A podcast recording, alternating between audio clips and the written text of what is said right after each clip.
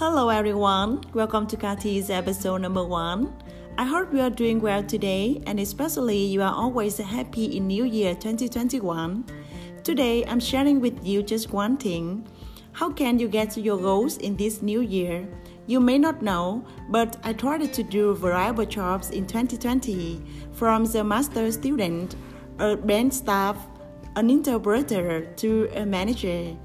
So how could I make myself to do these things in this year? Let's listen.